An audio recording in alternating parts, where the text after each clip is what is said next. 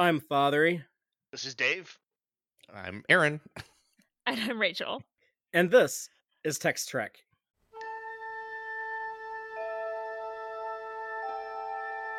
Engage.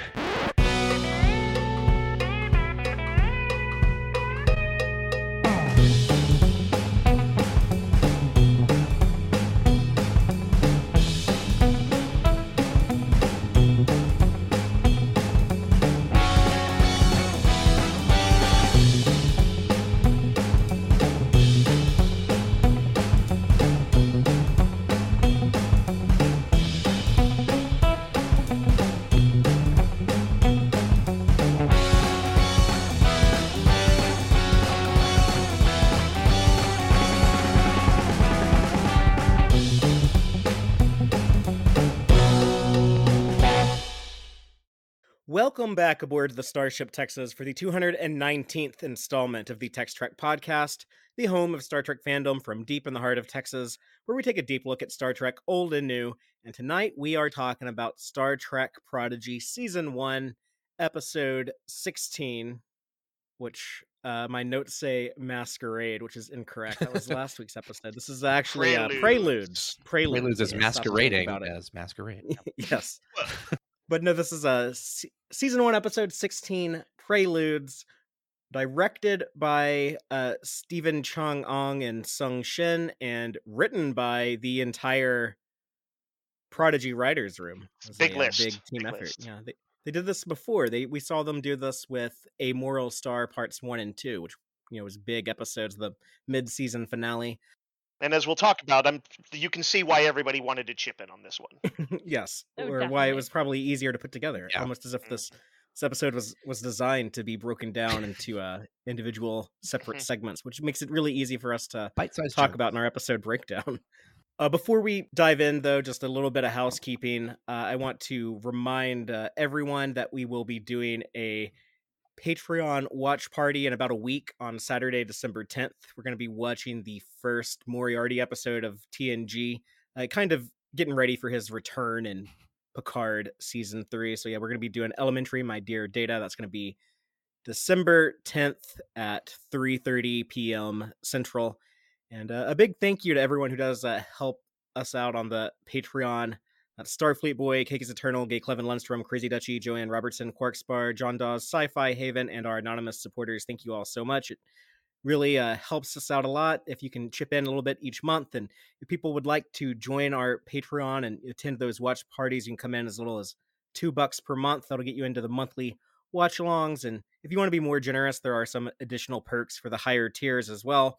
And I also want to remind everyone that you know if you if you can't help out on Patreon, we would love if you could subscribe to the YouTube channel. I, I forgot to bring it up the last few weeks, and I think it kind of shows. We haven't been picking up as many subscribers as I thought we would, but we're trying to get to 1,000 before the end of the year, and we're close. We got a, a little, over 30 subscribers to go, and a little under 30 days to pull it off. So it's it's very obtainable, but uh, it it might not happen. So if if y'all want to see us reach that goal and torture me by making me honor my promise of singing my least favorite song of all time, Star Trek Enterprise's "Faith of the Heart," I, I will gladly do it. Well, maybe not gladly, but I will. Begrudgingly? There will be a song in your heart, Fathery, because you'll know why you're doing it. It'll have yes, meaning. yes, yes. I, I would I would love to hit that 1,000 subscribers goal. So even even if you listen to us on on one of the various podcast platforms we can be found on, if you want to just log into YouTube with your Gmail account and hit that subscribe button, that'll get us closer to hitting that goal and uh, making me sing a song that a lot of people really like for unknown reasons. But for you, it's like an agonizer. It is, yeah. So you can you can be torturing me in the in the agony booth, like we're in the mirror universe. Like like Dave and I got tortured in our. Uh, if you watch the the opening title video that we have on the YouTube channel, that's another reason to subscribe. You know, you get to see us being tortured by our mirror universe counterparts. That happened a few years ago. That was some some serious acting and special effects for us. High high production values. Saran wrap, I think, might have been used, but yes. thank you if you if you have already subscribed and uh thank you if you are subscribing now because you're hearing my request and you're a nice person and you want want to help us out uh with all of that out of the way though let's talk about some star trek prodigy i'm gonna quickly recap the episode by reading the official synopsis and then i'll expand on it with spoilers and then we'll each kind of give our thoughts on it but the official synopsis reads a Starfleet admiral digs into the past of the Protostar crew. Meanwhile, the diviner recalls his life's mission. I don't know why these synopses always try to like keep it a mystery about Janeway. It's like so it's like a Starfleet admiral pursues these kids. I was like, she's been regularly on the show for this entire part of this season. One of the most iconic Star Trek characters in franchise history, Kathryn Janeway. It's actually not her. Yeah, that's their subtle hint. yeah. oh, she's a changeling or a conspiracy bug or a android from Mudd's android planet. Early on streaming, like plays, you could t- uh, and like streaming services, you could tell when someone had just like watch five minutes of an episode and try to write a synopsis because they had to like write Mm. for like 200 plus episodes. There's a Frasier episode where they wrote it off the joke in the first episode, and they're like, "It's about Niles wetting the bed." The rest of that episode is a Cheers reunion, and it doesn't mention it at all. Or like they, the, the really generic. It's like the Enterprise encounters a strange alien on a uh, Yeah. you know an uh, alien planet. And you're like, okay, that's Sure. every Star Trek. You know, it's like but what we actually get here is like a little prequel origin story. Does doesn't answer all the questions, but answers a lot of questions for Mhm. each character. We get to see the early days of Rok-Tahk, Zero, Jankom Pog, and the Diviner. So uh, three three heroes, one bad guy. And at the same time, you know, Janeway herself, the real Janeway, Flesh Janeway, as uh, Dave creepily named her, she's learning about these kids herself. So kind of getting caught up to where the audience is and kind of getting Yeah. everyone on the same page. So Mhm. even though they're looking at the past, they're still moving their present story forward. Uh, Rachel, let's let you go first, but just uh, go ahead and tell us kind of your broad I, thoughts on this episode, just your general overall impression. I I absolutely love this episode. This might be my one of my one of my favorites of this part of the season. I like one thing I had wondered about a lot of the characters was like, hey, how how did we get here? Like, I know they're kids, but they're not that young. Like, they obviously had like lives, and I'd really been Mhm. wanting to learn about them, and I love that we learn about them and like the um like the backstory for the diviner as well and it uh brought home my thing where I was like, as soon as Janeway actually figures out what's going on, she's not going to be villainizing these children. and vindication, so that's Yep. always nice. I was glad Janeway finally got that that that Mhm. um, finally dropped. Yeah. Yeah. Just in time to be uh, karate chopped and knocked out. Aaron, what about you? What was your takeaway on this week's episode? I I really love the I like the idea of the multiple stories, which is kind of cool to have like the little and because it, feels sort of like a clip show in a way, but without being a clip show.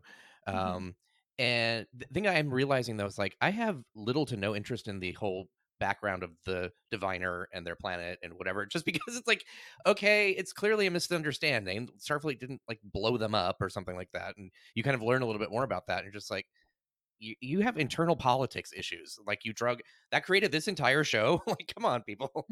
For some reason it just was like eh, all right. But i love all the other stories and just the idea that we learned that you know Jankom Pog is from a pre-federation like tellarites and just sort of little bits of information and Mhm. that was pretty cool and just again you know like always visually it's just beautiful the way they've put everything together and and even when they were showing like the history of what happened on the diviner's planet they're using sort of like this different illustration style so it's like you know historical information kind of like what they did in uh in what man of steel when they went to they told the history of krypton and they used kind of a different style of design so yeah that was pretty cool Mhm. so yeah overall i, I actually i really liked it Cool. Uh, I'll, I'll just go ahead and share my thoughts on it. But th- this episode was a big reminder to me. I think I've I've probably mentioned this before, but I, I really want to emphasize it that Prodigy of all five modern Star Trek shows currently in production, I consider Prodigy the one that is the best at the long form storytelling.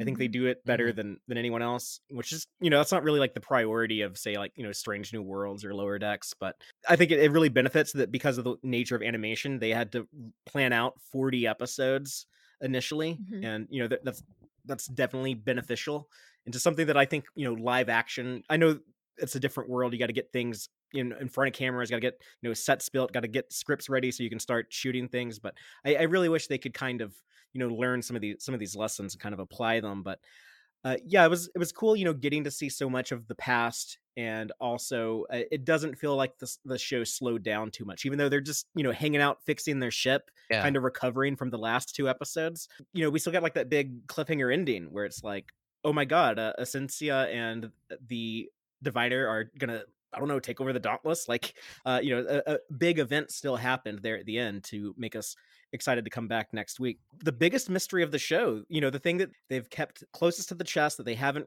really revealed or hinted at very much since the the first few episodes, but where is Chakotay? What happened to him? I, I kept saying, you know, uh, I never feel like I'm being strung along with Prodigy because they're always, you know, giving us answering some questions, giving us little tidbits here and there. But there's, you know, one big mystery that they've been keeping to themselves, and then we mm-hmm. finally got that answered. You know, we Yeah. know where he is. The ship, you know, went through some temporal anomaly, came out a wormhole in the future. The Vau N'Akat found him. So, you know, we, we don't know his current status, but we got like a big chunk of information about Chakotay. So that was exciting. And yeah, just uh, I, I really want to credit just the structure of this long serialized arc that they're doing as I've just really enjoyed getting I, I it's like I go into it like expecting I'm gonna get like this other satisfying chunk of story that's gonna you know move things along and it just it never disappoints and I'm always kind of surprised. I'm like oh well like they're still doing a good job at this. So that's uh that's been a lot of fun for me just this whole like new batch of episodes we've gotten.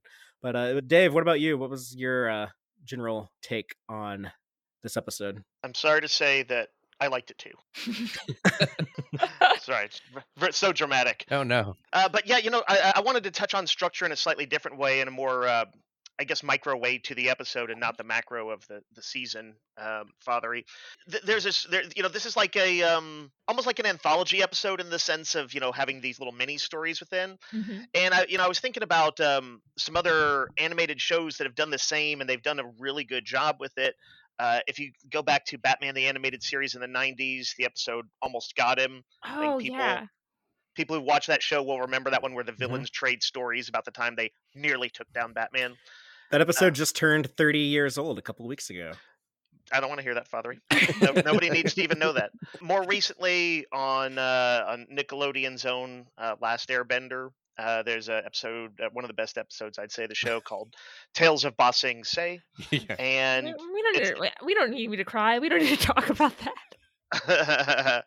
man, yeah, it's like that. That episode dropped some serious stuff, and th- th- this episode was uh, had a lot of sad stuff in it, which is actually uh, I, I think that's to its credit. I liked, you know, it made it memorable. There was certainly fun Mhm. stuff along the way. Uh, Jankom and uh, Rok-Tahk had some uh, had some good funny bits, but I appreciated that these were all stories kind of tinged with sadness. Hard to not have that when essentially every character has to end up in a prison at the end of their story. A person while they're still a child. Yeah. right. Yeah. Yeah. It's the the Kazon in their in the in a very small way are getting a bit of a glow up as as villains. Yeah. Since they Mhm. were never great villains, but it's like, oh man, if they've they they kind of had a hand in all of these uh, uh, imprisonments. So I'm like, uh, I want to punch their big doofy heads. My old co-star called them trash bag Klingons. yeah, they're they're just Like, never okay. going to live up to the old Klingons. Um, but yeah, the, the the concise storytelling was, I thought, like when you, when you can tell a good five minute story or three minute story, you know how I, I don't know how short the shortest one was. Uh, that that is impressive, and you know, so this this episode was a comp- compiled three or I guess four of those if we if we want to count the Diviner and uh, Vindicator's backstory uh, into into one like really tightly tightly constructed episode. I felt like all of the stories had some surprises in them. At no point was I like, yeah, that was probably about what I expected from Rok-Tahk or hmm any any of them. And I was pleased also that they crossed the barrier of you know getting Janeway up to up to speed at least on the basic knowledge that these kids were kind of uh, are essentially innocent pawns. Uh, Yeah. So for Yeah. for me, it's one of the best episodes they've done. I think. Um I I'm hard pressed to find ones I like better. Or although. Um, uh, all the world's a stage, you know, is is up there, and there, there's other ones, a few others from the first season too. But uh, I was super happy with it. In our live audience, uh, Joel is pointing out uh, to you, Dave, he- that he he heard you really liked the Kobayashi Maru book, and that's what he thought of. Oh yeah, that's the structure on that. Yeah, you know, everyone on the bridge of the original series Enterprise kind of telling their stories to Oh, each other right. of what they did at the academy when they took the Oh. Kobayashi Maru test. That's fun. I, I, I it's a like a novel. Yeah, Spoiler alert: Scotty had the best, and Kirk had the worst. as far as like the actual story. The framework is kind of the old stuck in an elevator thing. They're stuck in a shuttlecraft, Mhm. and I guess like you know regulations are you're not supposed to actually I guess at least the way they're writing it talk about what what happened on the Kobayashi Maru, but they're like. Oh. Hey, we're all we're all marooned in here and we might die, so let's just blab it. And so that's that's the frame. It, it- it is a little bit of a mixed bag, but there's a lot of good stuff in there, and it's interesting. You know, they try and give everybody like a pretty very different thing that happened to them. Mhm. cool.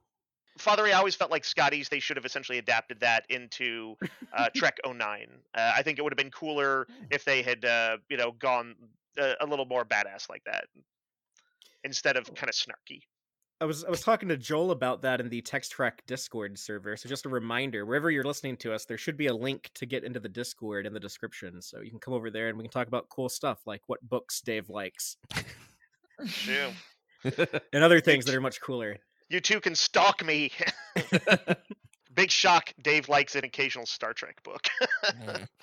Oh, what a surprise. Let's go ahead and get into our episode breakdown. Just starting off at the beginning before we uh, get into the preludes that make up the episode preludes. But we start off with the Dauntless still in pursuit of the Protostar. The Protostar still hiding from the Dauntless in the neutral zone. And uh, Tysess hands Janeway a pad with, I guess, like the rap sheet on these on these fugitives. Or I guess it's funny It's they're like called the wanted poster. Unwanted. Yeah, it's like a wanted poster, but they're called the unwanted. So it's like, how do you have a wanted poster for the unwanted? it's a paradox. Is the unwanted not what they were called on on like the where they were prisoner? They were like all called Tars that. Lamore? Yeah, Yeah, yeah. everyone on sounds Tars like- Lamora was an unwanted. Yeah. so is that kind of like a way to say to this sector, these are escapees from prison of some sort, you know? Even though people might look at it and say, why are there a bunch of kids in prison? But I don't know. Wait, is the well, the good thing is they're not going to get any information from them because those are just like little bars. There's no text to it. That was the one thing I noticed because like everything is very detailed and you see text and everything, and then this is just like dash dash dash dash dash dash. It's like what I do if I try to make something for far away when I don't really want real text. I so- assumed it was something where she like pressed like where she pressed it and there was more information. Was it? Yeah, I, I assume Was that it- she's wasn't able it to just like more bars. open up. it was like I thought it was just There's a little, uh, would you like to know more Starship Troopers button? Yeah, Yeah. Mhm. that's just my graphic design brain and over. I'm doing Live. my part of ratting out these kids to the cops. but the the kids themselves, it is. Uh, Aaron, you you and I were talking about this previously, and you pointed out how kind of untraditional it is for Star Trek to. Uh, oh, all this crazy stuff just happened in the last couple of episodes. Let's uh, let's take a minute and like recover from Yeah. from Mhm. all of that. I really enjoyed that. I was like, yeah, it would take them a second, especially because they don't sound like they have a full crew or anything. Well, it it just what's his name with uh, uh, Dow when it's just like it's like, hey, you want to give me a second? I just found out that I'm like made in a lab. You know, it's just like in, in another like a regular, you know, not a regular show, but in, like in Yeah. Voyager or something, it may have been just like we just don't hear about that then for some Oh, period of time afterwards. And there was Yeah, definitely incredibly with traumatic some event. of Yeah. the '90s Star Trek, like they didn't obviously didn't pay attention to like what episode was coming next, because I was like, uh, what I like to call is Bashir's worst week is that he, uh, as soon as he gets back from being like a prisoner on that Cardassian uh, prison, he is immediately outed as an augment. That is the next episode. yeah, Oh, poor those uh, those uh, st- standalone episodes sometimes mash together weirdly. and you're like, you're like, oh no, was this all at once? Like, Yeah, it was a rough week. They they managed to not uh, destroy a space station this week, or, or have a have like a shootout at Mhm. one. So that's good, Good luck. job, good news for kids. space stations everywhere in the, around the Romulan neutrals. and Aaron, I also noticed another thing that you pointed out to me is that how Murf is less expressive now that he has limbs. yeah, it like, I- seems I- like it when to he's me. like walking around on the ship. Yeah, he's like he's less fluidic. He's more he's more static. Yeah. mhm. Sure. It kind of limits the um I don't know, like I guess some of the more interesting animation that if they've you watch the making of the um the short track with uh the little robot, what's his name? yeah, Uh, Ephraim and Dot. Ephraim and Dot, that yeah. They talk about how you know they use stretching and like when he's moving and just like different things that makes his expressions kind of like expanded, even though he's like robotic Mhm. and he has made like it doesn't feel like Murf does that. I mean, even when he was running with the lasers, it was still very like solid. It Mhm. felt like it's a gummy bear walking as opposed to like something that was liquidy. I don't know. That's the best way I can describe Mhm. it. See, I'm st- still kind of getting used to that, Yeah. but I love I loved Action Murf. Yes. So at least at least I know he looks really cool when like he's fighting It's dudes. true. Yeah. You know, you know what I liked about this scene that we've we've got pulled up, which is in fact the scene of the kids all they're working on the what do they call it, the auxiliary um warp warp drive. The the proto drive. Yeah, Mhm. they uh, they're they're working on that because they're kind of they're stuck there uh, damaged in the neutral zone.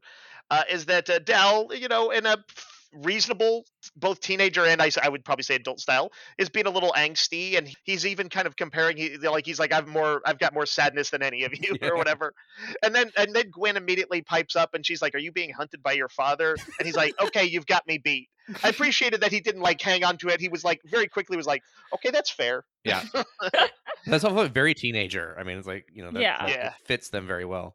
And then it, and then um is that when I guess Zero kind of gets the, is it Zero who has the idea to to kind of that maybe they they should ask, you know talk about their stuff Yeah, they should they should Mhm. talk about their feelings. And Because it, you know, it makes Zero- sense. because he could sense their feelings. Right. Yeah, the the empath, the telepath, he's like I'm picking up all these feelings y'all are having. Like I think it'd really help all of us if we just like, you know, talk to each other, do like a Uh-huh. group therapy session. I was wondering, you know, like this is not the kind of show to like really do deep dives onto the ethics of of telepathy and stuff like that. But um, you, you know, uh, they did just read Rok-Tahk's uh, mind without, you know, without any sort of permissions, and you know, I don't expect that to really go overboard unless there's a story where Zero has though. to be evil for I- a story. I, I, yeah, I assume it's something like they don't have control over, like the way, like if someone is making an obvious facial expression, I don't get to Mm. choose whether I read that or not.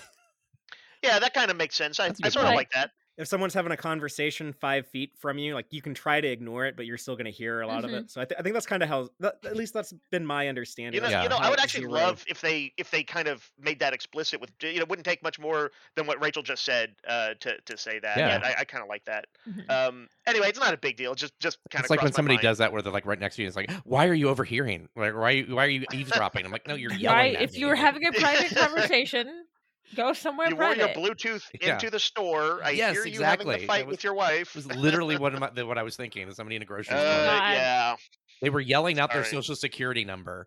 And this is my, my roommate walked by, gave them the social security number, and said, You might want to not do that. And they got very pissed off. He's like, I'm not going to take your social security number and do something horrible with it. Somebody might. You know? Right. Oh my god! As someone who used to work retail, just just a reminder: the retail worker is a person, and they can hear the conversation you're having, like honestly, all, like a foot away from you. Yes. Oh, and also maybe just like don't talk on the phone when someone's trying to check you out. It goes faster that way. I, I I agree, but I'm afraid that that barrier feels like it was crossed. Yeah. That's what caused World War Three in Star Trek. so yeah, this is the framework. Their framework for it is just the kids hanging out. They're they're working on repairs, and I think somebody says, shouldn't they keep working on repairs? Right? Does is it Dal who says like, no, we we need to like you know unwind or something? I, f- I forget Mhm. what it was. I forget the exact word, but Dal does make like a comment like it would help us if we like were able to like chill for like a second. I mean, Yeah. arguably, uh, I would imagine that they would have realistically maybe had this conversation a few weeks ago, but uh, you know, they've been on the run, and some of them are kind of reticent to talk about their Yeah. past. So I don't know where exactly where the ship is now, but I imagined it was like, you know, hiding in an asteroid or something like that. Mhm. yeah, something like that.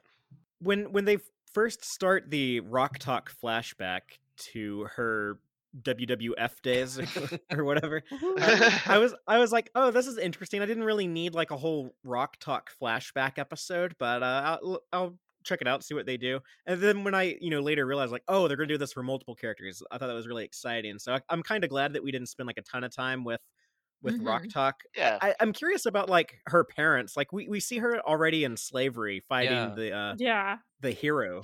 Uh, you know, it's also a thing with like you know Jankom Pog. Like, well, how did he get his robot arm and and and some stuff like that? But yeah i think there's there's essentially there's a, at least one one more follow up uh, a backstory episode for everybody and probably more uh, than that Mhm. Mhm. You have to keep some stuff for future episodes.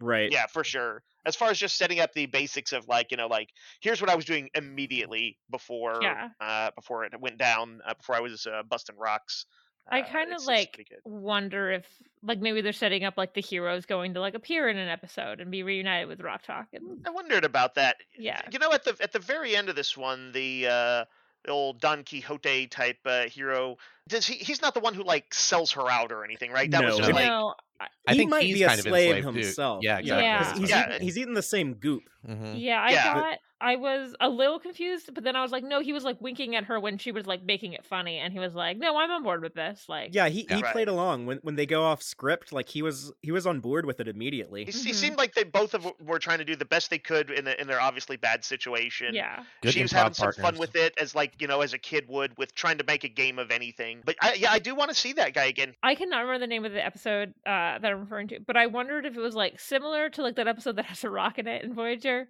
It's T S U N K A T S E. uh, T S U N K A T S E. T- Yeah, Zun- Zun Tsunkatse or Well, something like that. His his armor did recall like uh, what what is it that TNG armor that like Riker wore and Oh, Uh, the like that one training Gypso thing. episode.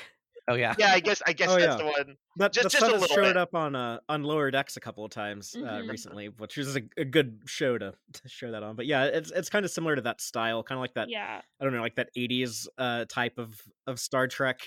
Shoulder pads. they're in the same like near the same area of space. Like if they were in like a similar situation that like Seven was in. Yeah, that was the WCW. This is the WWF before it all got merged together. Because I, I don't know, I haven't kept up with wrestling in 20 years. But uh, yeah, he's the hero is sad when the Mhm. uh, Kazon. It's the same Kazon that we've seen a couple times before, who sold the the Caitian child into slavery.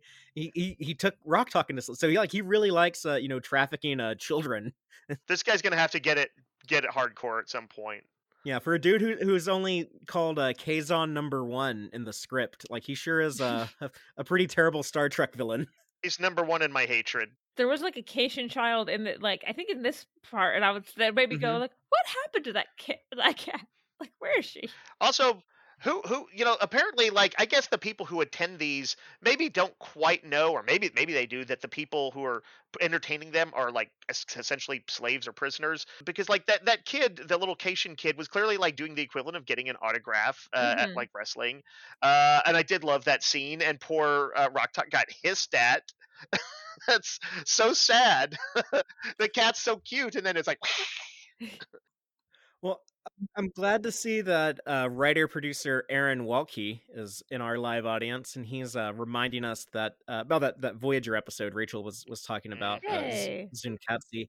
Aaron is saying uh, it's the one where the Rock is an alien wrestler. This was an homage with Rock as an alien wrestler. So they have Rock ROK is short for Rok-Tahk as a wrestler. Oh. homage You know what I'm gonna call this? I like this. I'm gonna call her segment the the history of rock. that works. Gotta say one thing though that, that kind of bugs me about like the uh, the reused animation models, which I know like every animated show does, and you know if if, if you can't accept that, you, you don't know much about how television is made. But every time we see Klingons, they kind of all have like the same forehead ridges. They all look like uh like the sons of Mogh. It's all like Worf or Kurn. hmm And I noticed that uh again here, like the the Klingons that we see spectating and uh, hanging out when the hero, I guess, is doing like you know interacting with his fans. Uh, but they all have like that same style forehead ridge. So I'd love to see at some point if if Prodigy can add some different styles of, of Klingons into the mix. That'd be cool if that could happen. You know, Father, I wonder, like, you know, if you think about like other CG shows like Clone Wars or Rebels, did did those over time, you know, as like years went by, I would assume they would have built up a catalog of models that would become just wider Right. and wider as they went Mhm. along. So it's then like then it becomes much easier over time. You just have these assets. That, that- that's exactly how it works. Aaron calls this the school of hard rocks. Yes, it's spelled R O K S. yeah, I love it. Oh, but the other cool thing here was that the story they had like no shared language Mhm. between uh, Rock Talk and the hero. So I, I thought that was cool. You know, when you have like those types of friendships, or like hmm I guess like I'm a big fan of like the Lee Marvin movie uh, Hell in the Pacific with uh, Toshiro Mifune about Right. the uh, Enemies trapped on an island. yeah, which Star Trek has copied that multiple times. I, I would Well, s- science Hugely fiction popular but concept as as a, as it goes. I was gonna say it was an example of you know like these two people like forced to work together when they don't have like a shared language. I've always liked that. A- Mhm. A- Aaron's also talking about like uh, enemy mine, which is kind Yeah. of Itself. That's what I was saying. hell in the Pacific, but in space. And with a with a baby because alien Hell yeah. anatomy. But Father, you know, uh, it's I, I- don't think this was like a very you know hyper deliberate thing, but I did you know I did think about uh, the the language barrier thing uh, having come up a few times where it was sort of a big thing that they were able to establish communications for the people on. Um, Tars Lamora, right? Mm-hmm. They, they they had or they got the universal translator up and running. Was that what it was? right, Uh, yeah. and, and that Yeah. allowed them to kind of riot. That allowed them to uh, Hashtag workers unite. yeah exactly but just I, I i like that um and, and i think it would be good to you know if, if language comes up as an occasional thing in here as you know uh, a thing that uh, you can in an interesting way in this one that you can unite without um, at least on like a basic level we know that those two people like right before they did turn on the universal translator it seems like there were two people who had connected you know without total you know being Yeah. able to communicate precisely There's there's two alien dudes that were Yep. in love. Oh Yep, yeah. absolutely. Mhm. Good sequence and a fun visual. You know, obviously this this is like you know like oh was it the uh, the medieval medieval times? Is that the oh yeah, medi- like like up in Dallas, there's one of those, and uh, do- Yeah, doesn't I know it's LA like have one? L- yeah Mhm. Does Los Angeles have Uh, one, Aaron? Orange County, I think. Okay, but it's so close. not too far. Yeah like a kind of hokey uh, you know medieval times fight a little bit with you know audience I'm sure parts of the audience you know cheering for one person or the other Right. and then of course uh, Rok flips the script Yeah, so it's, uh, like Ren fairs also have like jousting tournaments. exactly Yeah, yeah. Oh, uh, I guess my last notable thing on this episode is it's an explanation of why Rok-Tahk doesn't like fighting and doesn't like violence and didn't want to do security officer stuff. So I thought that Mhm. was cool. Yeah. Uh, anyone else have any thoughts on on Rok-Tahk's story before we uh, switch gears to Zero's story? I, I just want to. I just want to give her a hug. She needs it. right Well, this, uh, you know, I was going to say at the very end when Gwyn is the one who notices that she doesn't. That's that's probably why she doesn't really like fighting. Mhm. Uh, Rok says it helps to talk about it, and you know, it's especially thinking about the younger audiences of the Yeah. show. Uh, I Mhm. think that's that's a great lesson to drop in there. And yes, uh, she needs she needs that hug. Yeah, yeah, it is a good lesson. You know, people should should talk about their feelings. You should also listen to other people when they try to talk about their Yes. feelings. But uh, let's talk about our uh, Medusan Zero and their days as a uh, Medusan explorer. Kind of like it was like the Medusan Starfleet, kind of. You know, they're they're, Mhm. they're just out exploring strange new worlds, and we see Zero's the uh, the purple one. I guess that's the way that we can distinguish them. But yeah, they're uh, just this c- cool little curious creature exploring this new planet, and then gets trapped by some Kazon assholes. Mhm. I guess I guess a little little bugs and stuff like that are not harmed by Medusa. That's what I was going to say. Their, their brains must not be like evolved enough to Oh yeah, yeah. register Probably. that or something. Because that's Yeah. what I thought too. It was like, uh, well, the bugs. I would imagine the Medusans are, are cognizant of, of you know when they're when they might or might not put somebody in, in at threat, so they're, Yeah. they're probably Mhm. being careful about that. when when Zero's looking at the grasshopper looking thing, but th- It's, that, it's that cool. thing Like gets, it gets ate by a rock immediately after that. That rock does eats it? So Yes. maybe it oh, did no, go. oh oh right it's right that's true. Yeah, it, it is a uh, circle of life a little bit still, but uh, but I guess also it maybe it's just a visual prelude to the trap they're about to run into. Do the Medusans have a ship, but they like then that they come out in their sort of ener- energy ethereal forms? Right? Yeah, that's, that's I exactly what think so, happens. yeah. We we know that they have ships from the original series, and they were famed Right. for uh, their navigation. So they're they they're Mhm. clearly uh you know very into space travel.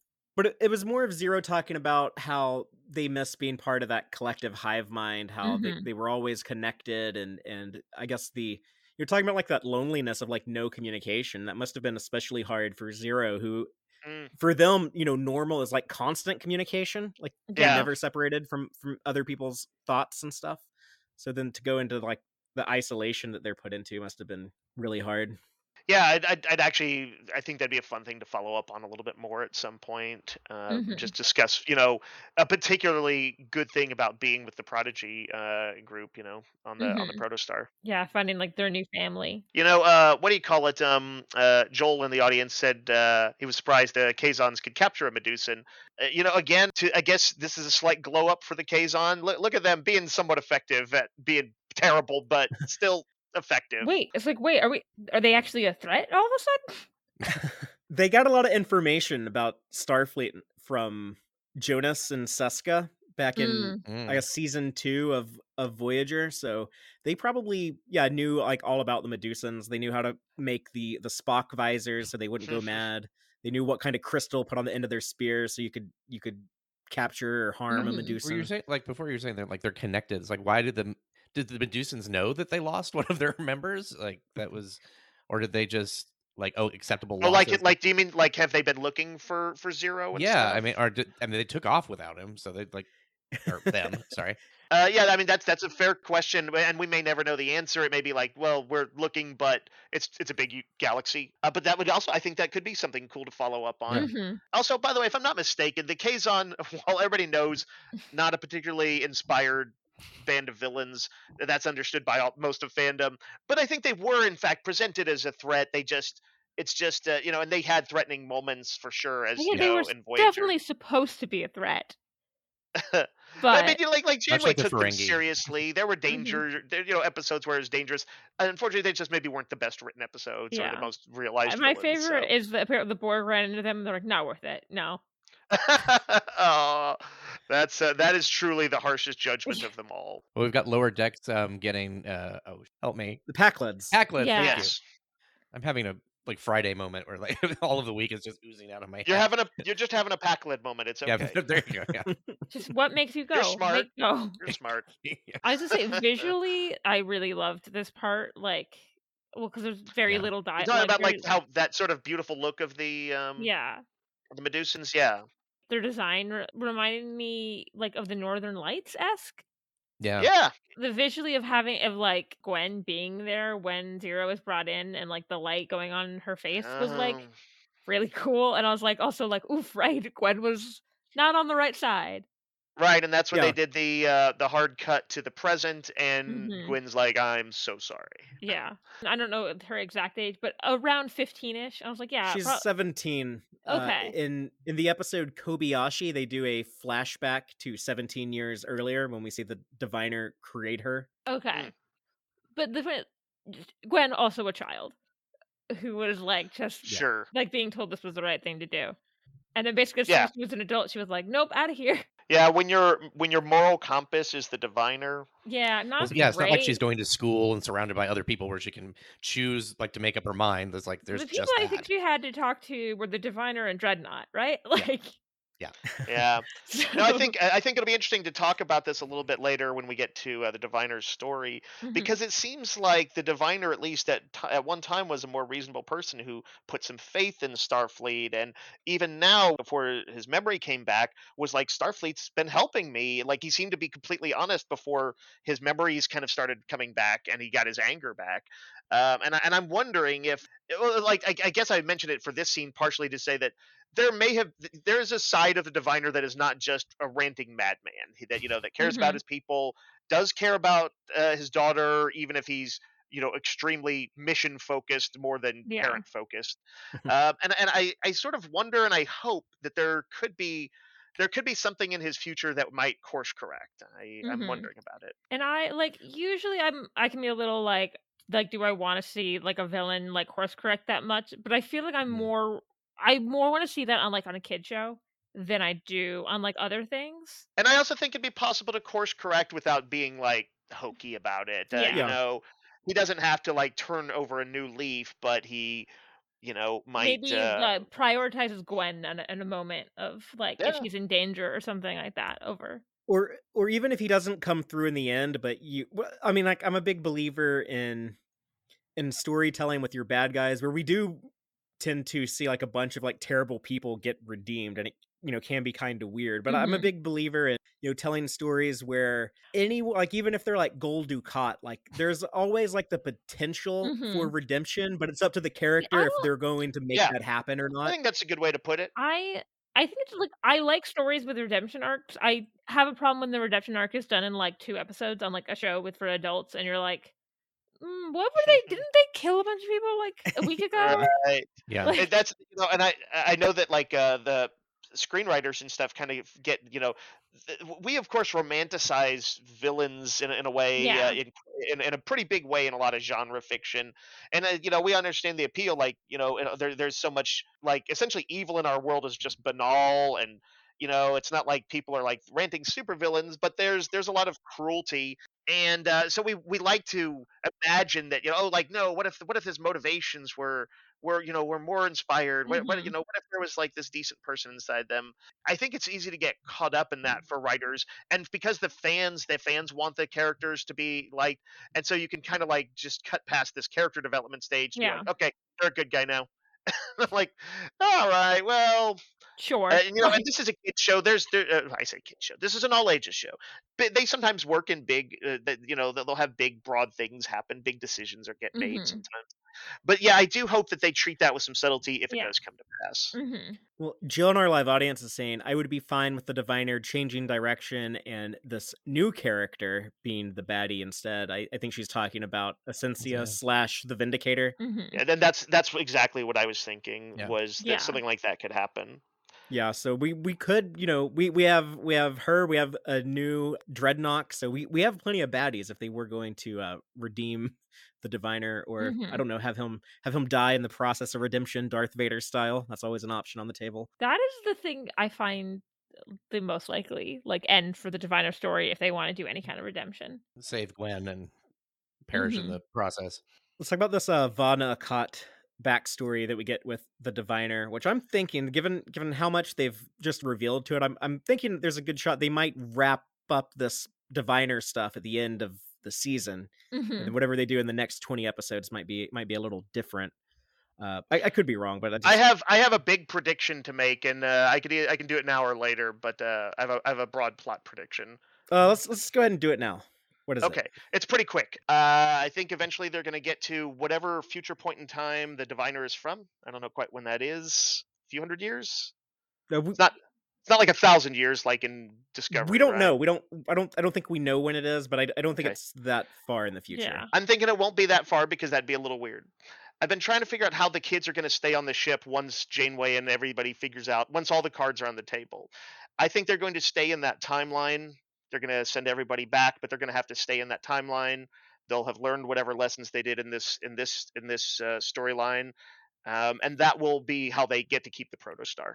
i would not be a fan of that because they jumped to the future in discovery and i don't want to see them do the same thing in prodigy I, I I get that, but like I think Discoveries is kind of its own thing where like it is the far flung future. It is you know enough ti time that like big major things have come to pass. Uh, that said, I'm you know, I haven't like turned this over a lot in my head. It's just that like I don't see a ton of other ways that they get to keep the protostar uh, without really us having to uh, squint a lot at whatever plot point I makes that happen. so because I was thinking similarly, but I I do think they're going to jump to the future at some point. Mainly because I don't think they're just going to leave Chakotay there. no, yeah, yeah, i think that's, that's gonna be our finale that's Yeah, gonna be the I big think- finale the season finale right think we're gonna rescue maybe Chakotay from I the future I could see if like they have Chakotay being a bigger character next season, maybe like Janeway convinces him like, ah, we should let these kids like be recruits. Where he's the captain. you know, like Starfleet would have to say, like, Chakotay, you resume command of the ship. They become your trainees. The ship gets fully Yeah. staffed and, Yeah. and all that. And I'm like, that would that now that that could still work. Yeah. But like, it'd be weird to not have Dal as the captain, right it would this take show, the which is- agency away from which the- is which is about these kids. It is not about Chakotay. Yeah, that, that's the beauty of the Janeway hologram is that she's just there to advise, Mhm. and you know she can help. I guess like be autopilot and and do some basic Or- ship. It could be something Functions, but- where they are not, like they wrap up a lot of it, but they can't get rid of the living construct yet. I was wondering about that, you know, like, or even some weird thing where like the living construct becomes like embedded in the ship in, in like a permanent way, but it Mhm. also like like scans the kids and it's like, oh, only their biosignatures or whatever will be allowed within it, or it will do blank, do X, and and so yeah, it's like that's the only way to have the ship doing you know, running around is with these kids. I don't know, but anyway, I just want to throw that out there. We'll we'll see. What did y'all think about the visual presentation of this flashback? Where I don't, I don't know, uh, uh, like these. Oh, the these style. It looks like Mhm. yeah, it looks kind of like uh, illustrations and stuff like that. I thought that was uh, I thought that was kind of cool. I I, thought it I'm not cool, yeah. particularly sure why they did it. In my head, it was like everyone else is like being told, like everyone else is telling their story, and the diviner is being told his.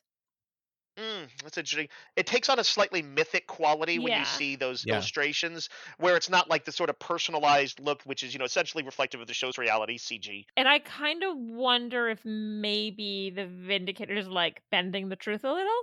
It looks like a story as opposed to opposed to the other people are telling their personal truths. Right. Well, He did say at some point, like, "Oh, Starfleet, they've been helping me." What? So uh, Vindicator might have been like, uh, "I'm gonna have to lay it on a little thick and, and kind of amp up Mhm. the the the sacrifice and stuff in this." Uh, and maybe most of the the basics are true, at least from uh, her from her perspective. But yeah, it did it did give it a sort of more mythic quality. hmm Rachel, I love that explanation of why the the visual style might be different. Uh, I, I Mhm. think the real world answer might be that uh, just to save on the, the animation budget. You know, it's the same reason why the hmm the Kazons, the the four Kazons presenting captured zero to Dreadnought are all identical uh, because they use the same Yeah. CGI model. So I think that might have been the reason why they they didn't animate this Von Vau N'Akat Civil War. But it was fun hearing her version of stories and and because you know she says things like when we made first contact and our people went to war with each other, the Federation refused to choose a side. And it's like, yeah, but you know, the prime directive, they can't get involved Yeah. with your internal affairs. But you know, from from her perspective, it was like, uh, you know, that like they they could have ended the war, but they just didn't Mhm. care enough about us to help us out. Stuff like that. Like, what do you want them to do? Give you weapon? Give one side weapons so they like blast the other side out of like? Yeah, I'm sure she would have been okay with that as long as it was her side. Yeah. No, I had. Oh God, I'd never rewatched this episode, but the uh the TNG episode with that admiral who's aging backwards. But the Oh, the too thing is, too he short a season, right? Yeah, he's like he gave the, like uh um both Jameson. yeah, he gave both sides of a war weapons, right? That's what he did. Yeah. Like Yeah, he was a bad. You also like the first time you watch that episode, you know that guy is going to uh, de-age because he's so clearly a young actor with old man Yes. prosthetics on his face. I have seen that episode like twice, and I was like, I don't know, I don't know if I can say this again. well, you know, early TNG, they were they were figuring it out. it takes a toll. Mhm. Uh, but it was cool to see, you know, Robert Beltran and uh, Mhm. you know hear some Chakotay dialogue. he got to you know through even though it was the story was being told he got to be kind of do some action hero stuff he led an escape he sent the protostar back he did some that's that's some pretty big hero stuff Good for you, Yeah, he He saved an Aurelian. Carried Yeah. his carried his first officer on his back out of the yeah yeah that's what that's what aaron was just saying um uh, what what do they call that I, i'm not as familiar with this Aurelian. species It's the Aurelian. one of two bird-like species from the animated series. and and do we know much about them like is there much like about their culture or not in canon. No, not really. Okay. Um, it's a bit of an open uh, book Most Depending of them on don't wear if the- clothes. Yeah.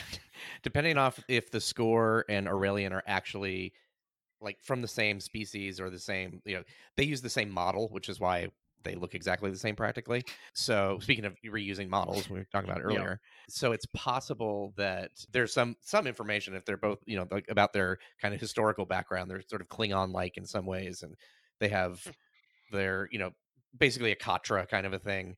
Um, but that depends on if they're the same creatures. But these are uh, apparently a flightless uh, subspecies because Yeah, because this this dude doesn't have wings. Yeah. he just has arms. I, I want to see more of him when they go to to bust Chakotay out Mhm. hopefully Yeah, well, we know from the credits that they cast a voice actor as this character. So even though we don't hear him speak in this episode, I'm sure he'll he'll be more chatty the next time we see him. Uh, but they they explain, you know, the whole reason why was the protostar in the past, but we knew like something happened in the future. So like the long story short is that Chakotay and the protostar they they I guess accidentally we can assume it's probably mm-hmm. accidentally passed through this temporal anomaly, showed up on the Vau N'Akat homeworld Solum, and these people you know they hate the Federation. Their civil war wrecked their world, so they capture Chakotay, capture his crew, put the living construct on the protostar, and the plan is that you know one of them will pilot it back through the anomaly, go up to the Federation, be like, "Hey, what's up? Let me infect you with this weapon that will destroy your entire fleet." Uh, and Chakotay sent the ship back without anyone aboard to you know get the get the weapon away from them, and that's when 100 Vana they called themselves the Order. The Diviner was one of them. They go through the anomaly. They don't know when or where they're going to show up, and their sole purpose is to find the protostar and use it against the Federation. They they uh, conveniently have only one remaining living construct. That's why Yeah. they just don't you know go get another one. It's like, oh Mhm. yeah, our literally like our last one is on the ship, so we have to go find it. And he was looking for the protostar for decades when we saw that flashback in back in the episode Kobayashi. And, and Dreadnought is even saying like, you know, you can't make a progeny, you can't defy the order. And we didn't really know what that was referring to, but here, you know, we see what the order was. By the way, that was a is the the dreadnought we're seeing is a different dreadnought. It is Yeah, Yeah, it is I uh, what do you call it? The Vindicator's dreadnought Yeah. unit. right. so Um, all all 100 of these people had a ship and had a dreadnought. Each of them turned into different pieces of furniture. Oh yeah, it's like they have like a weird like IKEA name, like a Swedish name Yeah, probably. That's great. By the way, uh, Dreadnought and Diviner are both. Uh, I'm not sorry. Diviner and uh, uh, Vindicator are both pretty cool names. Did Mhm. uh, I, I assume all hundred people also got cool little names when you joined the order? Uh, you know, only like the first 20 or 30 got cool names, and then it, then it got lame after that. it's like the Spectator. Yeah, eventually it's like the Captain Planet, where it's all the like elements, and they're like, and they're getting they're like, uh, hearts. Uh. But I, I can only imagine that Chakotay goes through a wormhole, ends up somewhere he, where he didn't plan to be, and was just like, "Are you kidding me? Not again." Why does this keep happening to me? Maybe it's me. Um, but yeah, I thought that was a nice. That's a that's a good, pretty concise explanation of like all the stuff that's basically been going down. we Mhm. found out, you know, it's just like I, I can't remember if, if how much of this has been firmed up, but yes, it's like he had been there long enough that he was like worried about death. His that was you know one day going to be a problem, so he created Gwyn. Uh, meanwhile, Vindicator arrived, I think, just equivalent of three years ago in the Yeah. present time, Mhm. and we don't know the specifics of whether she replaced a real ensign Asencia or somehow like went through the academy or what. Yeah, like fake fake Starfleet records. But uh, but be that as it may, she she was once the same age as Diviner, and now he is like aged uh aged past her. It's creepy if they were to date.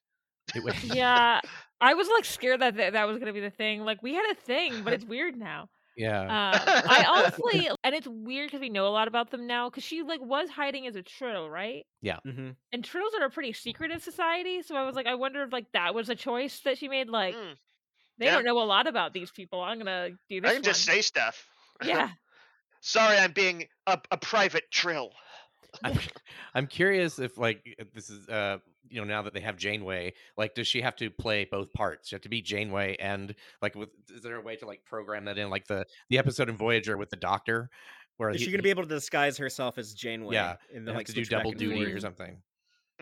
I think one cool thing from this is from now on, from like this day forward, any Star Trek writer for you know any show or movie or non-canon thing, if they ever need like, oh, I, I like I really need like a Vau N'Akat and a Dreadnought to show up in my story, I can just say like they emerged from the the temporal anomaly here because they, they they said that like we didn't know like where yeah. or when we would emerge, Yeah. so You And got I- plenty. th- they're out there. Like I do It's true. find it, yeah, like cool and shit. That's like, yeah, why would they all appear at the same spot? I uh I called dibs on uh, a uh, one of them called the Arbiter. I think that'd be cool. And the ar- there's like there's a dude in Halo called the Arbiter. I don't know if they got to that in the TV show, but it's in the games. Well, I'm not talking about that one, Father. The arborist. yeah, that's that was number 97 Yeah. of the 100. I was like, I'd be like, they're like, I don't know, the reader, like the reader. next. What about the content creator, By the way, that that still image that you've got the pulled up, fa- fathery of uh, of the diviner, he looks he looks tired. He does. I almost I feel for him a little bit here, and this is when I was like when he was bit while he was like kind of trying to wrap his mind around things. Is when I did feel a little bit bad for him. I guess Mhm. I was trying to figure out in those previous episodes was like. You know, was it all an act? You know, his like anguish and confusion. Was there, you know, was he, you know, uh, was some of it sincere? Was he genuinely thankful? It seems like he was uh, for Starfleet's help until he kind of remembered, oh, I hate them. There's that line of dialogue at the end of his story when the Vindicator asks, uh, "You know, I don't get it. Why would Gwyn, your progeny, why would she betray our cause?" And he says, "She met a boy."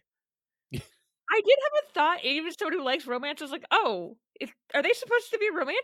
Like, I don't. That was a weird. I think so. Yeah, I. I think I think you know if you go back to what was the episode, the first Murder World episode, where you know they have that moment where like they're looking up at the stars and the constellations and stuff. true. Like, I could definitely see it going there, but I was like, I just was like, that feels like a, glo- a gross uh, simplification of what happened with Gwyn. Yeah, well, you know, dads, uh, dads Yeah. sometimes do that. Uh, yeah, I I know that they like wanted Mm. to, you know, at least dangle that possibility. You know, prob- I'm sure the the writers with with Gwyn and Dal. Mhm. My sweet girl could never dislike me, her great dad. It must be that boy. He must be the bad influence on her. He It's all probably listens to rap. There was no way it was me abandoning her on a murder planet for a ship. Like, No. Uh, do y'all have anything else on uh, the diviner's backstory and the Vau N'Akat Civil War. You know, uh, I I saw this mentioned elsewhere, and I hadn't quite thought of thought too much about it. That it was maybe a um, uh, what was it? Ensign Asencia, the Vindicator, seems to have gone through an awful lot of planning to have somebody just walk into her room uh, while she's like all is being revealed.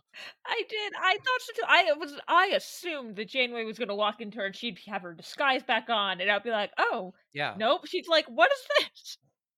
It, it's it's it's it's kind of minor, but I I did notice. No it. one ever locks doors in Starfleet. They don't expect people just to walk in. I guess. Yeah, especially on the holodeck. They're not on the holodeck, are they? No, I'm just saying, like on the pe- people, Oh, people oh. walk into each other's holodeck programs Yes. all the time. Got it. Yeah, Like, I'm we've never seen a door. locked holodeck, yeah. and we know what people do on there. Uh, apparently, that is illegal in the holosuite because Bashir calls Garak out on it Oh. during. Our Jan- man it's illegal to Yeah, our man to walk in or to. he go- he like says like technically I should call Odo on you like about Well- him coming. He was like, "Yeah, these are private. I should call Odo on you." Oh. And he was like, "Why are you playing spy? Like, just answer me."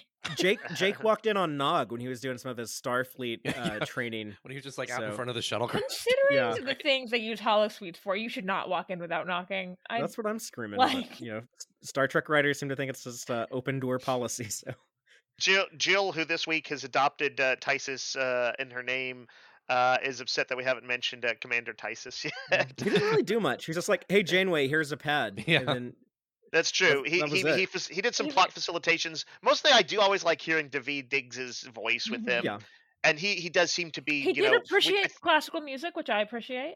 oh, you know, I wanted to mention that I thought that classical music piece, in addition to being a like a really beautiful piece, uh, had the the tinge of melancholy, not just tinge, Mhm. but it's steeped in it. That uh, that I thought was a good uh, intro for this kind of episode, since this episode Yeah. was kind of a lot of sad sad pasts. it had Mhm. both both beauty and sadness, like all of these Mhm. stories. Yeah. like the uh, you know the the friendship between the hero and Rok-Tahk uh, had a certain beauty to it. The Mhm. the the Medusans had a had a certain beauty to them. Yeah, they they themselves were yeah visually, and they they seem to have Yeah. a fulfilling sort of exploratory kind of oneness with nature and themselves kind of live before they were taken. And there was a there was a type of of beauty to Jankom Pog's noble deed in, in Mhm. his story, which I guess was was also the funniest of. of Please the state lot, your but- name. yeah, Jill. Jill also does point out that Tysess, by the way, was the one who said maybe they should be chasing the diviner and not the kids. So Mhm. uh, good, good, good job. Yeah, Tysess. That was that is a fair point, uh, which I hope Janeway would also get to very quickly. I never really gave it much thought. Why does Jankom Pog always refer to himself in the first person? Just, maybe that's like something some Tellarites do. Mhm. Uh, but you know, this this little short story here answers it. Yeah. This is a sleeper ship story. I think I read the first sleeper ship story I read sometime in the early '80s, and and then I've I've read, seen and read many a many a versions since, and it's still a you know like a, a pretty potent idea. This one, um, uh, this one is the uh, has the you know fairly classic notion of sort of the strange mystery of being one person being awoken, but it, it, this is I, I don't think I've seen one where basically you get awakened and you're just put to work. That's that is Jankom Pog's poor fate. Is like he just wants to sleep. He wants to sleep in. No more nap. Fix everything. Everything. I'm surprised that he lived as an orphan on Tellar Prime for a little bit because he didn't seem to really know much about Tellarites. But then you know we see him here. He's he's in this cryo tube in a room full of other cryo tubes. So I wonder if it's that some people don't seem to remember like you know too much about their childhood. Like even sometimes as far back as like before eight or ten, you know, it's just kind of a bit of a blur. Yeah. I, I wonder if something a little bit like that. Like yeah, he was at that orphanage, and then yeah, and I'm not sure how old he's supposed to be. He feels like he's he to me he he feels like, like he's like 16 he's something? he's Yeah. 16. He he is 16. Okay. okay. So yeah, I could definitely, and it also could be a thing where like, because he's like a, ve- oh, he's 16, but also apparently very old. Yeah. Yeah, he's he's I guess the oldest among them, right? Yeah. yeah, Yeah. he, he has to be over 200 years old because the, the Yeah. Federation has would have brain damage from the uh the cryo sleep There- or something. It could be he was asleep for a long time. He's still waking up a little bit, but I was like, maybe Tellar Prime is just so different that like everything he's heard, he was like, that doesn't make sense, so I should just stay quiet. It's weird to use orphans as your astronauts. Like, uh, Yeah. what's on the other side of the galaxy? I don't know. Let's send some kids no one's gonna miss over there to go check it out. it does seem like a uh, maybe a uh, one of the more distressing sides of uh, Tellar life, Tellarite Mhm. life uh, from from the pre-Federation I was days, say, I'm and, you assuming know- they don't do that after the Federation, after they join. yeah, Yeah, there, there's got to be something against that. They like try to do it again, and they're like, "We have Starfleet now. What are you doing?" Yeah, we also have like uh, child labor laws as part of like the Starfleet uh, or part of the Federation charters. No, we don't pay them. There's no labor. There's no, there's no, like, nothing involved with money. But it is it is funny that like that montage of him every time he repairs a system, another one breaks down. You know, Mhm. That's very fire realistic. suppression, the arboretum Too gravity, the relatable. yeah. clogged toilet. what does he like? Kind of get that, that increasingly haggard, and he's like, "Jankom will fix it." Yeah, when he finally fixes everything and ev- everything is repaired, and he's oh he's like okay I can finally like go back to sleep, and then the robot is like no you used up too much oxygen. It's horrible. And I guess we didn't we didn't quite say it, but like the robot has this kind of glitchy protocol thing where Yeah. anytime it re- converses with him, he has to state his name before it. He's like Jankom Pog is going to go do this or whatever. Mhm. Uh, Mm. and, and and so that is that is where he picked up Yeah. the affectation. Boxy, the the robot was named Boxy. I felt uh, I felt bad for him. like it was too. like there was a lot of visual humor in this one, but but like the actual situation is terrible. Joanne Roberts in our live audience is asking why was the toilet clogged, but apparently like he was using it. Everyone else is asleep, so yeah. I he even says like, yeah, well, Jankom Pog's not fixing that, but then like we see him face like, oh yeah, because he had to use it again, so he needed to unclog it. I also how like how long was he awake for it? Because the robot wouldn't let it go back to sleep at all. Yeah, Yeah, I that's assume he was awake for uh, I don't know, like a couple of days. Like, yeah. or, or maybe he was like uh, taking naps but not cryo sleep. hmm it was interesting his like his voice he, he didn't quite have like his full he, he sounded younger like he actually Mhm. sounded a little younger he did he didn't had have all his speech affectations and stuff yet he didn't Until, quite like, the sound very as end. snarky yeah Yeah. he goes he goes full blown Jankom Pog, like because he's even he, he's still like little, he's like proto Jankom Pog, even when he's like, I'll do the heroic thing, I will Mhm. I will eject myself from the ship so everyone else will have plenty of oxygen to complete their journey. Just make sure they remember me. And then, like, when the robot asked him for his name again, and, uh, you know, it's like the straw that broke the camel's back. That's when he's like, totally Jankom Pog, like, after that. Yeah. he's like, for real, y'all, just, just forget about it. Jankom Pog is out of here. yeah. I love the robot at the end waving. That's great. Yeah. Then he's immediately abducted by Kazons. yeah uh, that he's of course uh, wrong about Tellarites uh, being the nobility that he's kind of started to imagine, but Mhm. he is a noble Tellarite. This Yeah, true. and Gwyn, Gwyn even uh, you know, hammers that point home when when she's like, you're talking about like, oh yeah, sounds like a, you know, sounds like royalty to me. Oh, that's right, that's right. I do like to imagine whenever those other Tellarites eventually wake up, they're just gonna look over and like, wasn't there someone here? Yeah. Why is this one empty? I don't know. That was like 200 years ago. yeah. I also liked uh, there's a little turn of phrase he used uh, while he was like bashing on some stuff with his wrench or whatever, calling it he called it percussive maintenance. I, I think he wanna- said that before. Yeah, Oh, he, he said that he Yeah. said that a few times, but he, the first time he said it was in the first episode when they got him to help repair the protostar. Okay. So that was like uh, either uh, either a Tellarite thing or because what he was like a trainee engineer, right? Mhm. Yeah. He's, like, wake up one of the real guys, and he's like, all right, I'll do it. Yeah, because the robot was kind of malfunctioning. It had like that stutter, which was a, a good way of explaining like why the robot didn't d- do the most logical thing of waking up like an actual engineer, or maybe even Right. like here wear this environmental suit so you don't use up all of our Yeah. oxygen Yeah. supply, or you know something like that. The the robot was dumb because of a malfunction. Mhm. Or the same people who would send uh, orphans out on sleeper ships. Or like if something goes wrong, wake up, wake up that kid. No one will miss. yeah, Like, yeah, Wasn't it just an accident that he woke up anyway? It was just like the, the yeah. Yeah, just a it little asteroid or little an, meteor. an something hit. asteroid hit the the outside of the ship and it made the wrench fall onto his pod and that woke him up but yeah let's talk about i guess the the ending uh they, they tease a story from Murf but all Murf can do is burp because he's got like a i don't know little slime worm baby brain and doesn't Mhm. speak It- it's kind of mysterious like how much does Murf know and understand i kind of like that there's a, a bit of a mystery to it they're like, sure. Is there any anything behind those eyes? I don't know. Yeah. Yeah, maybe, but um, but uh, then Janeway goes on to tell her story, and she starts talking about like her dog that was first mentioned in the first episode of Voyager. So Mhm. I, I kind of assume that Molly. it's probably an abridged version, but I'm going to assume that she basically tells them like at least like the the cliff notes of the entire seven seasons Yeah. of Star Trek Voyager. Probably probably That would leaves be out funny. probably leaves out Tuvix. Doesn't need to be judged for that. Uh, no, no or- Omega particle episode. no, it starts like a it starts like a debate between these kids. Where like some of them are like, "Yeah, Tuvok should have died." Others are like, "No, that was that was terrible. You're a murderer, Janeway." It's just like this whole debate on the protostar. Those kids will never know how annoying that piece of shit is. So yes, oh, no one will ever shut up about this for the rest of y'all's lives. Yeah. I think they should have shown it like a montage, and they should have had like a part where it was like all scary and dark, and she's like telling ghost stories, and she's like, "And that was the year of hell." Or the scary clown. Mm-hmm. yeah. oh Yeah. god. Then there was that time we went to Los Angeles in 1996. Sarah Silverman was there. It was weird. Once we like were flying around and we just found Starfleet Academy. yeah, okay.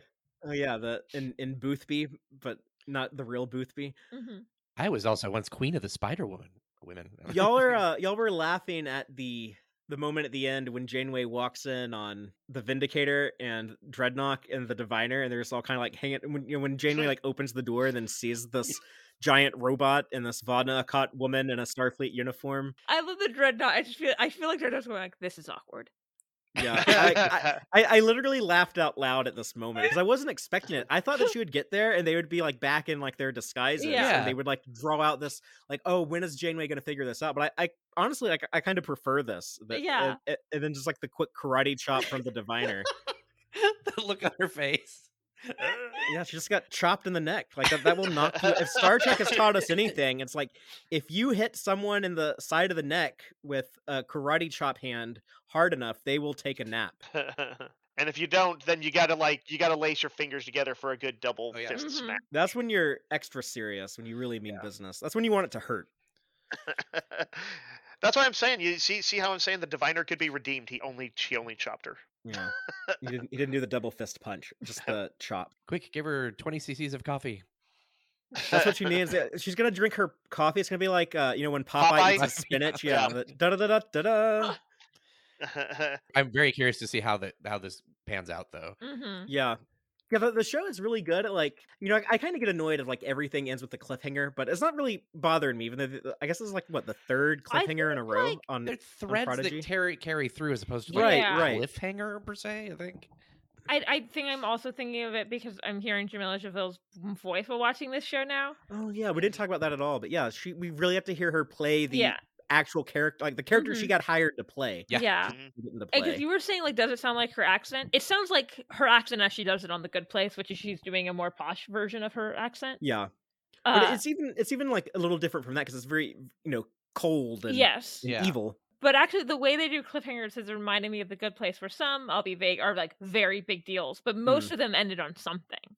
Yeah, Right. that's a good point. That's true. Yeah, because I'm I'm dying to see what happens next. Yeah. So, and I, I always feel that way setting your every week. expectations, like wanting something, but not like leaving you super frustrated. Yeah, Yeah, like I you know I'm very satisfied with what we got, but I'm also very um I don't know appetized to to get more. Yeah, you they're they're giving you incentive to want to come back next week. Right, right. Great job with uh with keeping that that long form story arc moving along. Uh, does anyone have any final thoughts on this episode they want to get out there? I think I said my stuff.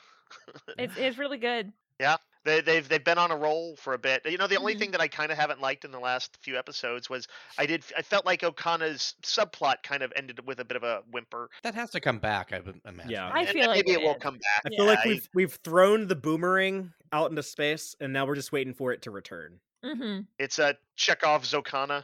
Yeah, Right. Chekhov's boomerang. At the most annoying time he will show up. Like, Well, uh, let's talk about some Gorn eggs. We have a uh, Gorn egg section of the show. For those who don't know, the, these are all of the Easter eggs, in jokes, and continuity connections in this episode that I thought were worth mentioning.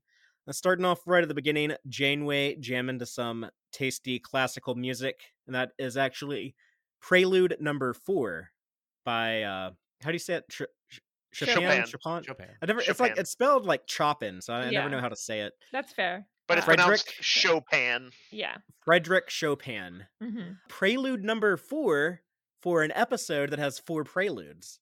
So I thought that was really cool. Ah. Pretty cool. Next we get Mambo number five. But we, we we heard this music in Star Trek a couple times before. They they used this in uh, Picard in that episode of the Stargazer, and then many years ago they used it on the Next Generation in the episode "The Masterpiece Society" with Gattaca.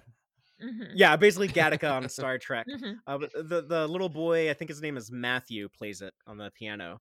Uh, the hero that was in Rok-Tahk story is actually a Bajoran. It's kind of hard to Oh. tell because he has like a very Oh. wrinkled face, but Yeah. I his, his, thought those were wrinkles, but no, Yeah, that's, his- that's the Oh, Bajoran I missed nose. that. Yeah. I his, missed his that. nose does have the Bajoran ridges. So that's the first appearance, I believe, of the Bajorans on Star Trek Prodigy. Uh, Cool. Originally first featured in The Next Generation and then very prominently in DS9. Then another returning legacy alien is the uh, Bolian. There's a fat Bolian slaver who sells out Rok-Tahk to Bolian the full Kaz- of jelly. yeah, but, uh, he, he's a rare Bolian with hair, which we did see Yeah. one previously in uh, the TNG episode. Um, uh, But what's she the name really of it? Wasn't really a Bolian. She was pretending to be one. That's true. That's true. So who knows if they really do have hair? but I guess presumably means that uh, in disguising, Yeah, no, I know. I'm just sorry. yeah. There is possible precedent of like a Bolian with hair, or you know, he could be like a half Bolian or something. I just always assumed that this was supposed to be like a Bolian wearing a wig, like for like style purposes. But we know Hmm. Mott was a barber, so I, don't, I guess some Yeah, why do would you grow learn hair. that? If you, Yeah, why would you He's just so fascinated by hair. He dedicated his life to it. That's kind of what I always thought be. too. But uh, I, I just assume, I guess, okay, either some and I Bolians grow hair, that- or that the that Bolian is like he has hair, but he also has a bald head. So maybe if they do like it looks like my grandpa. If like they do, he would look better if he just shaved his head yeah. instead of having like Sure. this big bald. He Oh, has kinda sure. like if you're if you're gonna apply your very Terran standards, but to a Bolian, that's sexy as hell. yeah, uh, He's a to bad have, guy. like, Why the- do we care? The, the Hulk Hogan skullet. Yeah, What yeah. is it? Like it, it, it, it kind of adds to his bad You guy know, look. I actually like think I've seen something where it, it was like a Shakespeare something where they had Patrick Stewart rocking this. It was not the look. Mm. Yeah, in um in the 1984 Dune movie that Yep. David Lynch made, that's Oh, what that's yeah. how Stilgar looks when, or not Stilgar, Gurney. The when Mhm. Patrick Stewart played Gurney in that movie. That's how he looks. Uh, moving on, the uh, Medusan stuff we got in this episode. There was a lot of of throwbacks to uh, "Is There in Truth No Beauty." We got to see that Medusan case again that came from that episode. We got to see the Spock visor that I'm a big fan of. It's shown up on Lower Decks also Mhm. and we got to see the Medusan ship that was created for the remastered version of the original series. We saw it there, so uh, that was uh, cool to have that that design brought back. It- It's very faithful to the TOS aesthetic, so I love I love Yeah. seeing that Yeah. uh, referenced here. Mhm. Speaking of ships, though, we saw the ship that made first contact with the Vau N'Akat before Chakotay met up with them. It was a Prometheus class ship, the four nacelles. Uh, that was from the Voyager episode Message in a Bottle.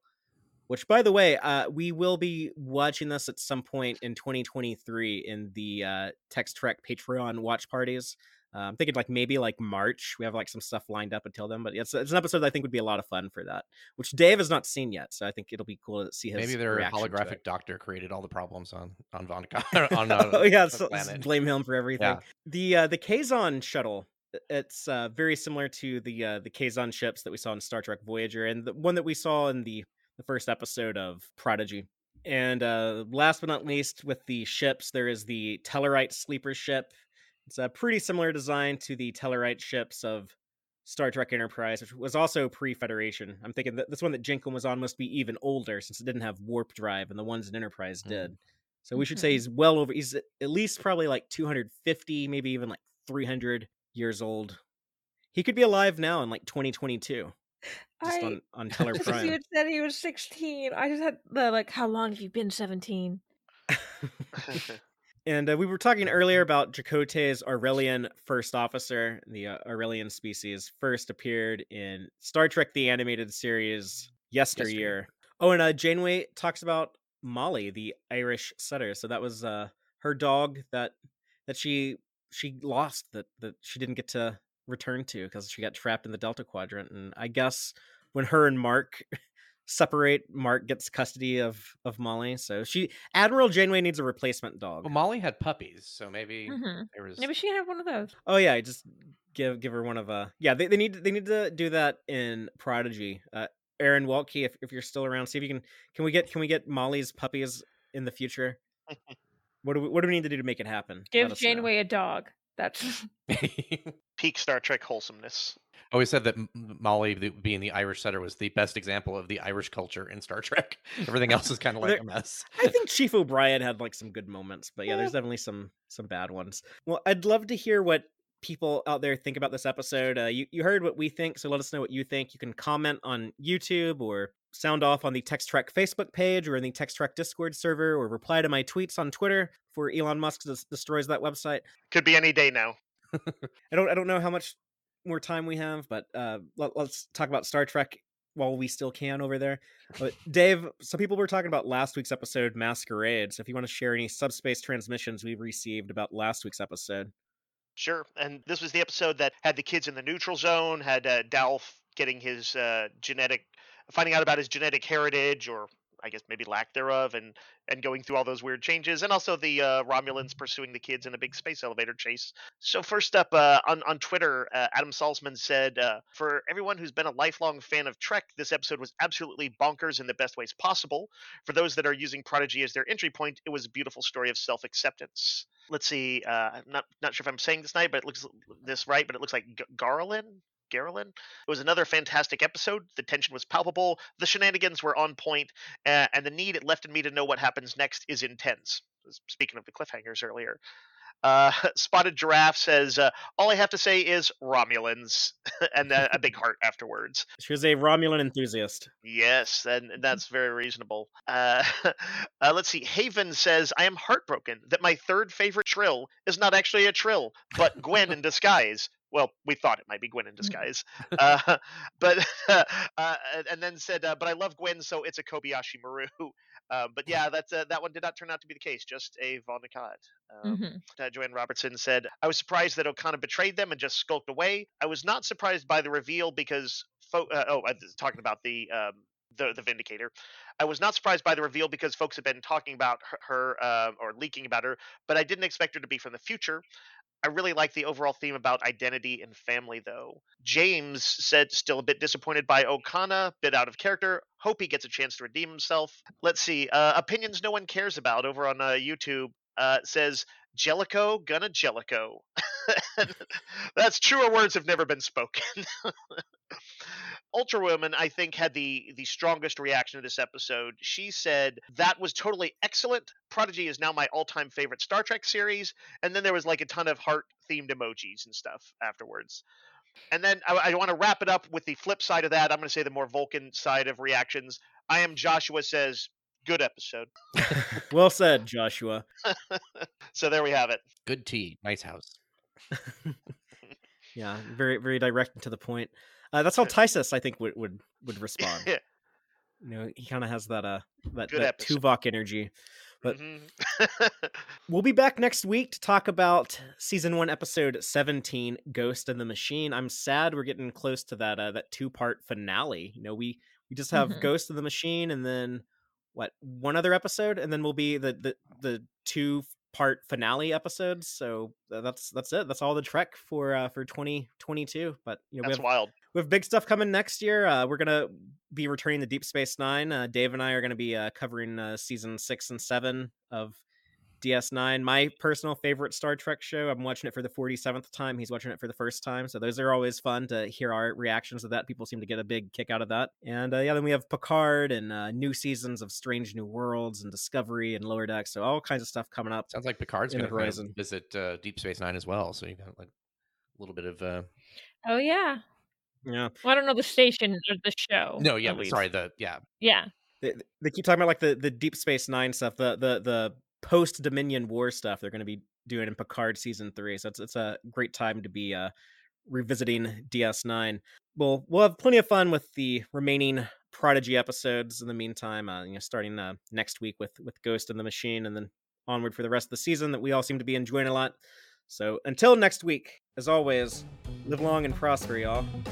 Listen to the Text Trek podcast through Apple Podcasts, Google Podcasts, Spotify, or at text-trek.com. Like us on Facebook at facebook.com slash text-trek and follow Fathery on Twitter at txtrek. Please support us by liking our videos and subscribing to our channel on YouTube. Thank you and take care.